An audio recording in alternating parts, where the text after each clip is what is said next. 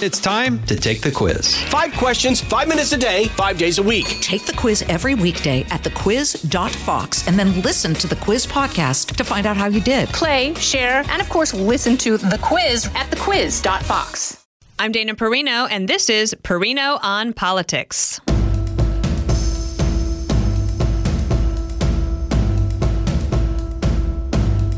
Clean up on aisle 46.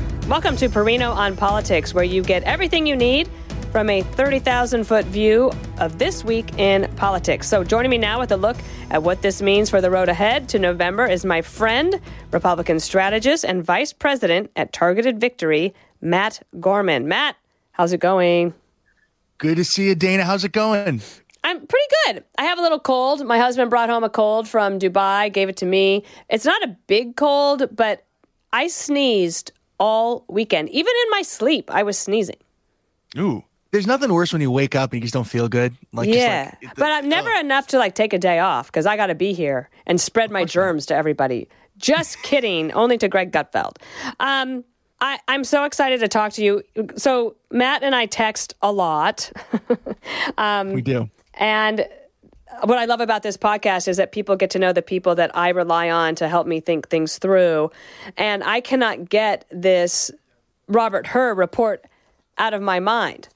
This is the special counsel's report on Joe Biden's uh, classified documents case, in which case there was there were seven words that followed a decision by Robert Hur to not prosecute Joe Biden. He has to give a reason to the attorney general as to why he's not going to prosecute. And basically, he said a jury would never convict, they would be too sympathetic because of these seven words. The most damaging seven words for the Biden reelection campaign well meaning, elderly man with a poor memory. I think this is seismic. I actually believe this is the death knell for the Biden campaign. They just don't know it yet. And even if they continue to keep him on the ticket, what happened on Sunday, so this came out Friday, Thursday, Friday, Thursday. On Sunday, ABC News put out their poll. And Matt, 86% of Americans think Biden is too old to be president for a second term.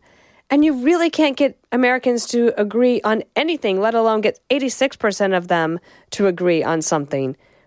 How big is this? Am I off base thinking that it is as big a deal as I think it is? I, I don't think you are. I, I mean, we learned this with Romney or other folks, right?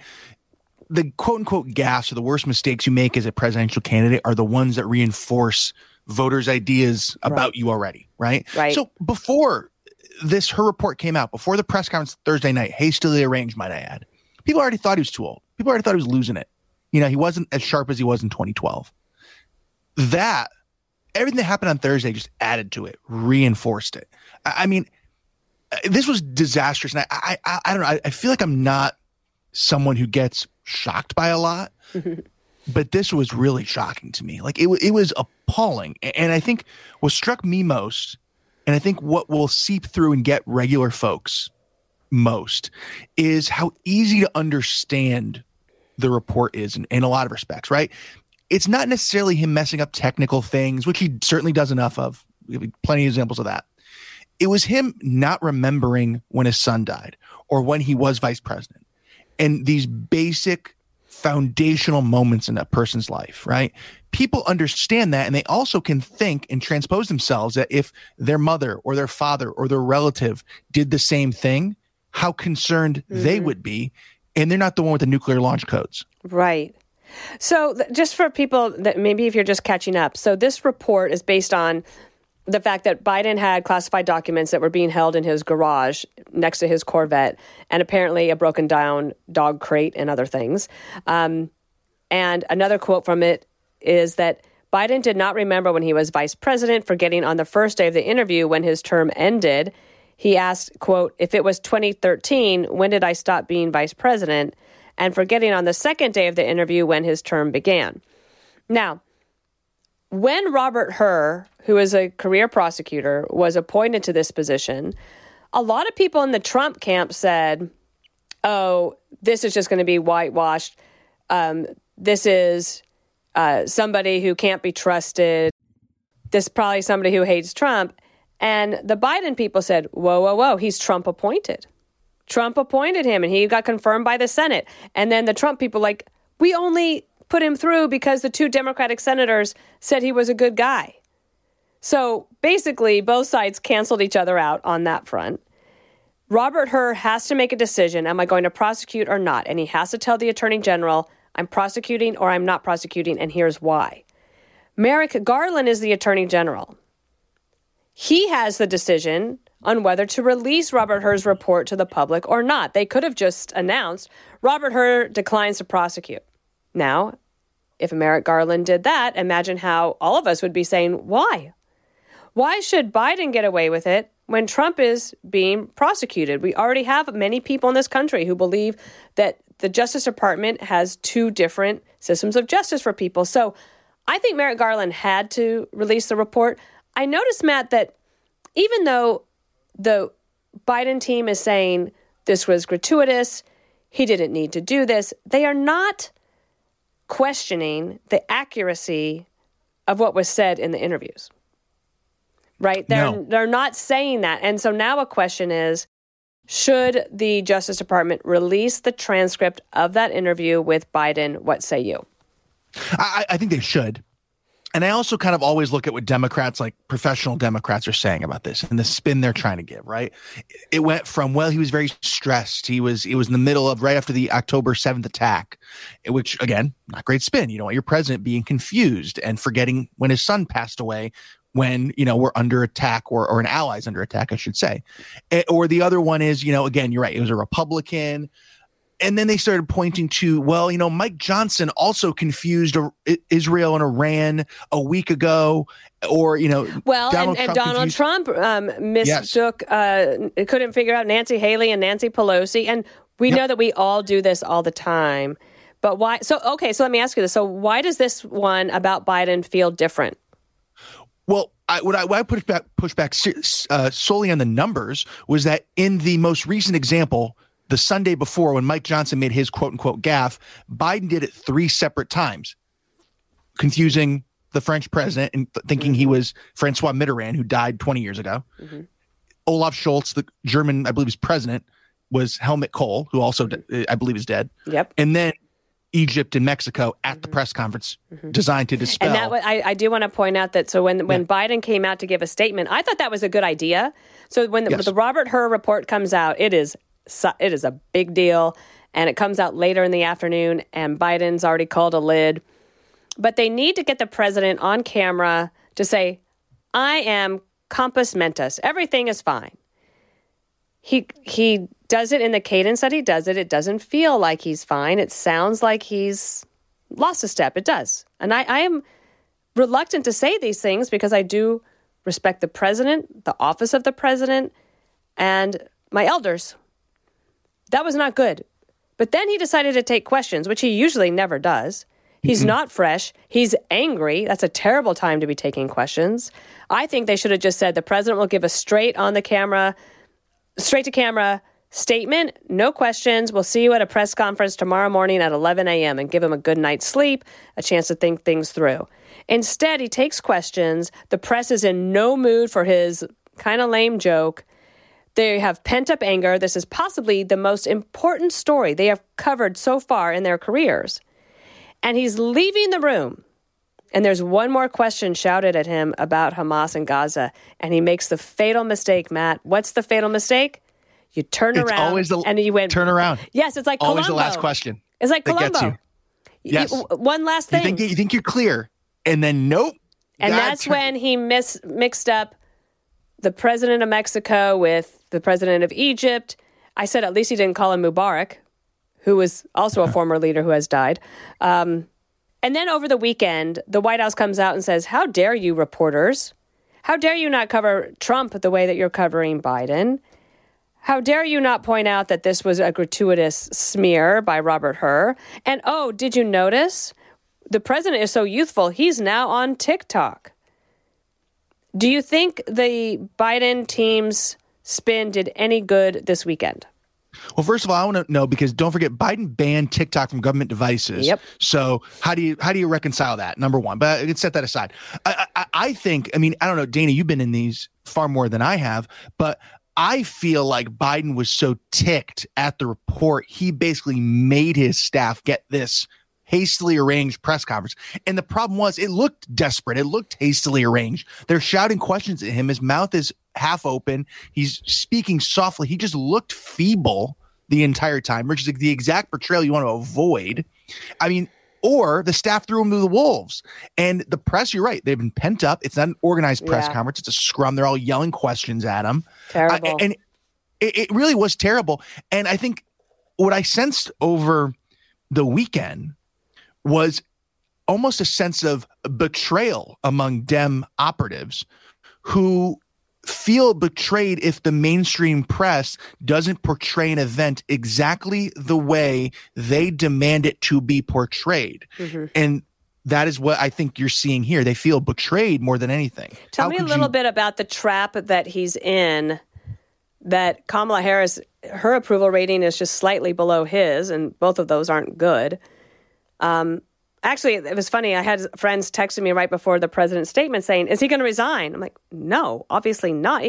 That, that, that takes careful consideration for one, Yeah. um, but also Kamala Harris. Are they ready to put her forward as the Democratic nominee? And how would this work if they were to make a change? I don't think we know. Hasn't happened in our lifetime. No, it hasn't. I mean, like, I guess think back, right? When the RNC and others were talking possibly about, in the light of the Access Hollywood tape, trying to get Trump off the ballot. The, it was Mike Pence who they were going to get. They weren't going to, oh, and I mean, granted, it was much later in the process, but they weren't going to get a whole new nominee. I think, again, knowing the Democratic base and, you know, how much identity and race mm-hmm. is such a huge factor for how they think about politics and all this. There's no way, no way in heck they could bypass the first woman black vice president, throw her aside and, and say for a Gavin Newsom or, you know, Gretchen mm. Whitmer or something like that. Mm. No way they could do it. And I think one other thing too is kind of goes back to the Beau Biden thing. Biden wrote a book, I want to say it was shortly after he left office. I want to say 2017, 2018. Um, it was about his years as vice president, but kind of focused around Beau dying. And I listened to it, and the biggest takeaway, in my opinion, was how much he really is competitive with Obama. Like he would do these Yeah. lunches with him, and you, you could tell he doesn't say it outright in the book, but if you listen or read the book, he definitely thought that Obama was leaking things to Hillary's camp as Biden is thinking about running against her in the primary. Um, and by and Obama's trying to dissuade him from running. So part of this, I think, is also a little pathological. He really compares himself, and com- I should say, he's com- competitive with Obama. Even when you notice he compares himself to a president and how much he's gotten done, it's not Obama, it's FDR. It's really almost in a way saying Obama's below me. It's me and FDR racing for you know the liberal uh, accomplishments.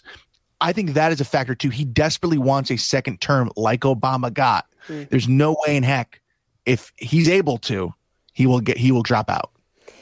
My last question in this segment, and we'll take a quick break and be right back. But I know that you have, uh, is it a fellowship at the Institute of Politics, University of Chicago? I do, yeah. Okay, so you've been going to Chicago every week. I have a lot of friends in politics. We all get asked if Michelle Obama is going to run instead of Joe Biden. My answer is a hard no. Your answer is Hard, hard no. okay. so tell your friends, tell your uncle who's on Facebook that it's not happening. So they can set that aside. I have to tell you, there's 1% of me that worries that I could be wrong and that I'm going to be so embarrassed for being so um, adamant about this and telling Jesse Watters he can't put this on his show anymore. um, but Michelle Obama not running for president right now. They have Joe Biden, the incumbent, and incumbents often have um, advantages. But his advantages right now might be outweighed by the fact that, again, ABC News reports that 86% of Americans think Biden is too old to be president for a second term. And with Matt Gorman, I'll be right back. Precise, personal, powerful. It's America's weather team in the palm of your hands. Get Fox weather updates throughout your busy day, every day. Subscribe and listen now at foxnewspodcasts.com or wherever you get your podcasts. All right, Matt Gorman, back on Perino on politics. I want to talk a little bit about House and Senate politics for a moment. Um, let's start with the Senate. That is still the place where the founding fathers were really smart, right? The way they set it up said the House is really hot, and then the Senate will cool things off. And that is true somewhat, but is there an end of an era happening right now with leader McConnell from Kentucky?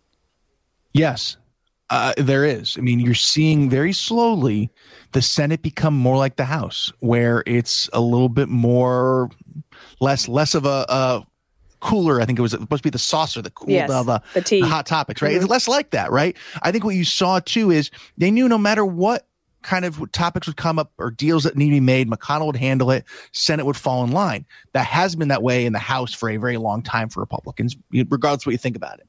Here, when it came to the border funding in Ukraine funding kind of paired together, that was a priority of McConnell. It came apart very quickly, and it's really ricocheting on McConnell personally, right? You have Ted Cruz and others questioning his leadership, even calling for new leadership. You're seeing a, that a lot more. I also think, though, you know, Democrats love to kind of crow and you know think that well, you know, we are very organized. You know, we we're much better at this than you guys. We can pass stuff, get in line. I think that will end at some point if they get into the House majority again. Pelosi will be gone. The incentive structures, they are more collectivist than Republicans. They like being part of a group. Republicans a little bit more individualist, a little more, you know, I think being anti-authority sometimes. But you know, you'll see the squad, you'll see other folks, rabble rousers, see incentive in not being part of that group. And I think you'll see that in the House if, if they take, you know, the majority, whether it's this time, next time, wherever. Um, but yes, it is, you- you're seeing a little bit more in the Senate become like the House. And that, if you, if you know the Senate, it is a huge, huge um, insult to call them the House. Yeah, they it think of really themselves as is. much better I know because I was a House staffer and never a Senate staffer, and I honestly think that the Senate staffers really looked down on us, but we were having much more fun over on the House side. Now that said, one of the things McConnell has been very good at is making sure that the nominees, hopefully, for the Republicans are the ones that can win the races. And Larry Hogan, who's the former governor of Maryland, was recruited to run for the open Senate seat in Maryland. Does this provide a possible pickup opportunity for the Republicans? I, I think it could. I, I look. I don't. I don't think he's the favorite yet. Didn't he leave Maybe- office with a very positive approval rating? Very positive. Yeah. Huge. Right. And I, I remember when, in 14, I was working at the NRCC at the time, and he was like the last past the post. It was like, wait, and we won Maryland? Like, what? Like, who's this guy? Um, and, and he became, you know, such a, a, a big figure. The other two, the Democrats running against him are pretty unimpressive. Um, one has a gazillion dollars. He owns Total Wine. Um, oh, is that is, what his business is? yeah, Oh, yeah. Total Wine, Yeah. for those listening, is a gigantic chain store where, yeah, you get all the wine, all the alcohol. It's a good store, not gonna lie, but yeah, It's like Uh, the Costco of wines. Yeah. And the other one is he's a white guy, and the other one is a black woman who is the county executive, I think, in Prince George's County, which is a very Yep. pop- populous county. Um, but they're not, they're not, they're running unimpressive races. Um, and, uh, you know, so if Trone, especially, I think, makes out of a primary, he has a real shot. Hogan does. I, I think it's different, though, in a little respects. I think, you know, going in as a governor, running for the Senate, it's a whole new host of issues. It's a lot of federal issues. You're going to get dragged in where uh, a lot of times as governor, even in a blue state, you can float above some of these things. He's going to have to take, you know, binary choices, McConnell for, you know, for leader, abortion, this or that. He's going to have to make some choices. It'll be a little difficult. Um, But at the very least, right, it takes resources from other states that Democrats they now they didn't plan to have to spend in Maryland. They at the very least have to take some of those finite resources, put it into a you know extremely blue state normally. And there was another Senate development, and that was in Montana. It was funny. Within like 48 hours last week, there's a is he House Freedom Caucus uh, Matt Rosendale? I think like- so. He's from Montana. He ran statewide against Tester a few years ago. Uh, Tester is Jon Tester, the Senate Democrat. He's the incumbent. He's up for reelection. Um, Rosendale had been threatening to run, but the National Republican Senatorial Committee and McConnell really want this guy, Tim Sheehy, who has an amazing resume patriot, businessman, great family life, etc. And they thought Rosendale wasn't the best choice in order to win. And he was going to announce that he was running.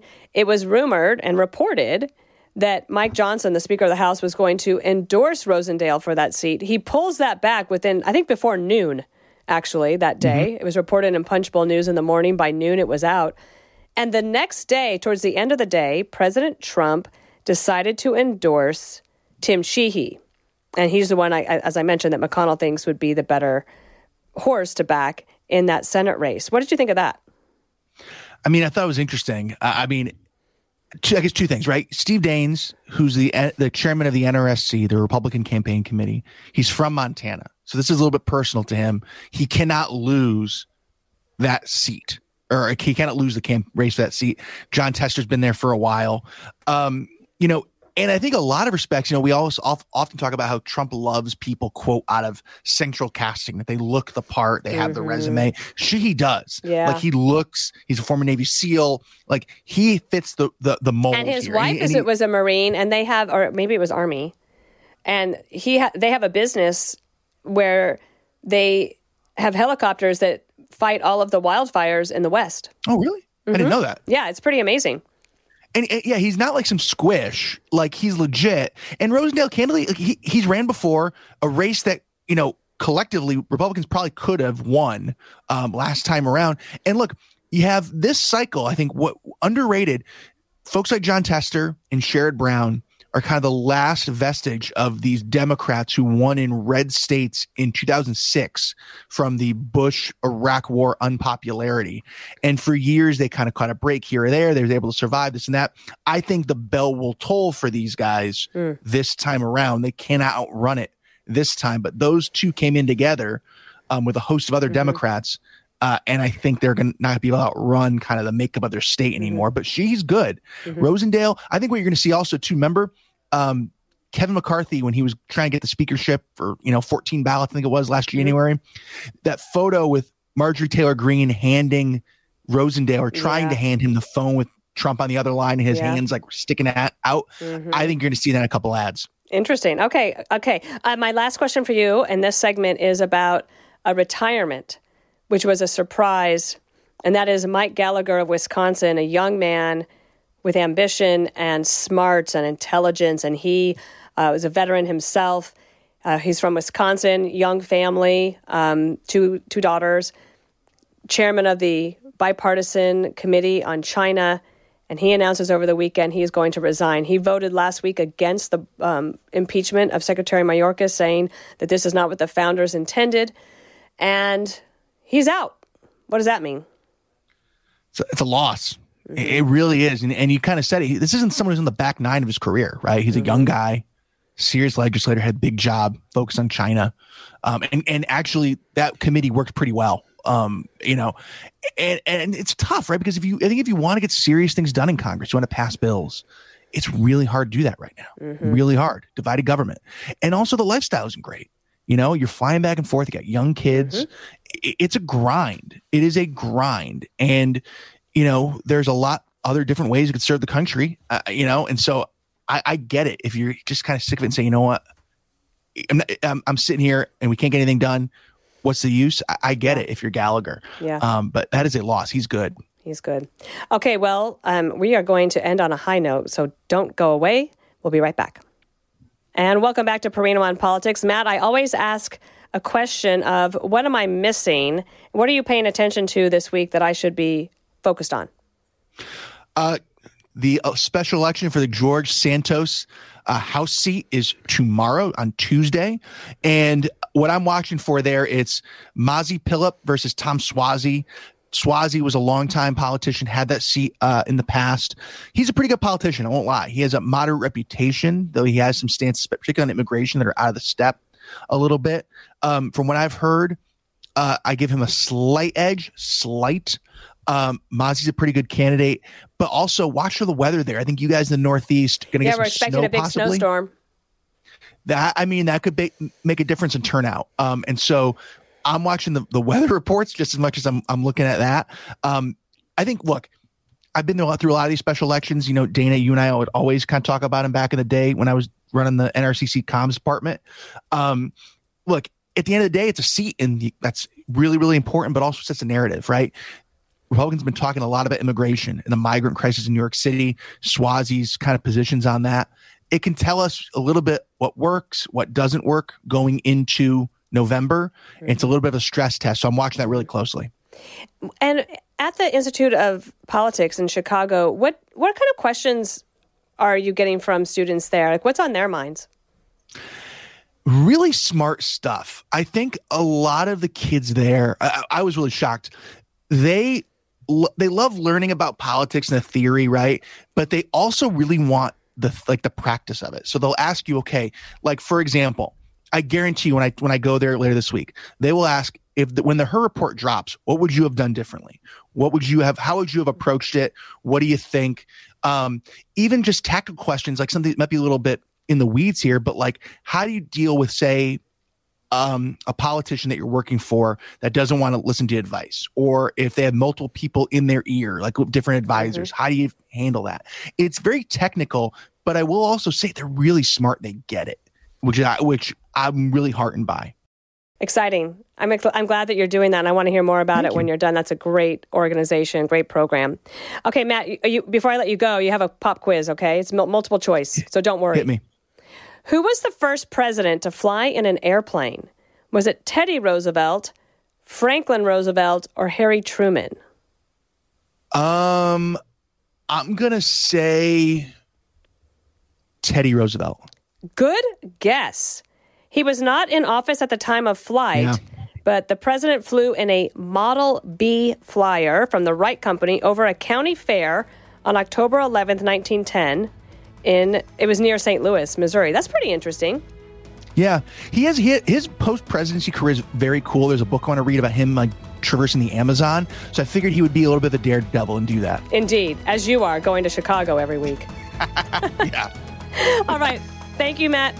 Thanks, Dana. We'll be back You're next week with more Perino on politics. Listen ad free with a Fox News Podcast Plus subscription on Apple Podcasts, and Amazon Prime members can listen to this show ad free on the Amazon Music app.